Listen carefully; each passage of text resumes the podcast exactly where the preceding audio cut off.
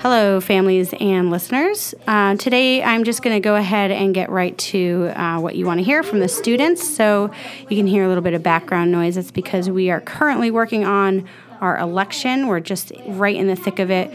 We are actually going to have our conventions next week, so students have prepared convention speeches, and they are also working on campaign ads. So, I'm going to ask a student to tell us what his uh, campaign has been working on.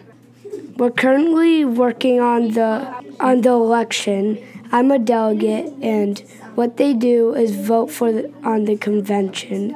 So I'm in the middle of campaigning, and we're writing bubble letters for "Vote Thomas Jefferson" in big letters. We're using video. Uh, can you tell us a little bit more about that? It's a stop animation. Stop motion animation. Yeah.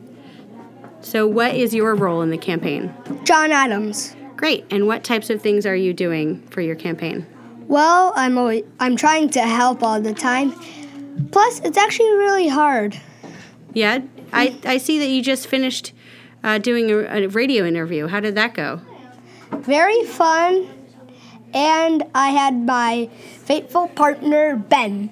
So I noticed that you were just interviewing the candidate, John Adams. What was that all about? Well, it's because I was not any candidate. I was just on my side, not the campaign manager, but one of the delegates. So I decided to get a job and decided to do the radio ad. I just was interviewing somebody, and that somebody was John Adams. All right, I'm here with two more members of the Thomas Jefferson campaign. Would you like to tell us what you've been working on? We've actually been working on with another one of our friends a radio ad. So, what is this radio ad about? It's called Jefferson Go, and it's a lot about things like quotes that Thomas Jefferson said. So, that's the end of our episode, the simulations in action episode, because you heard right in the thick of it what the students are working on.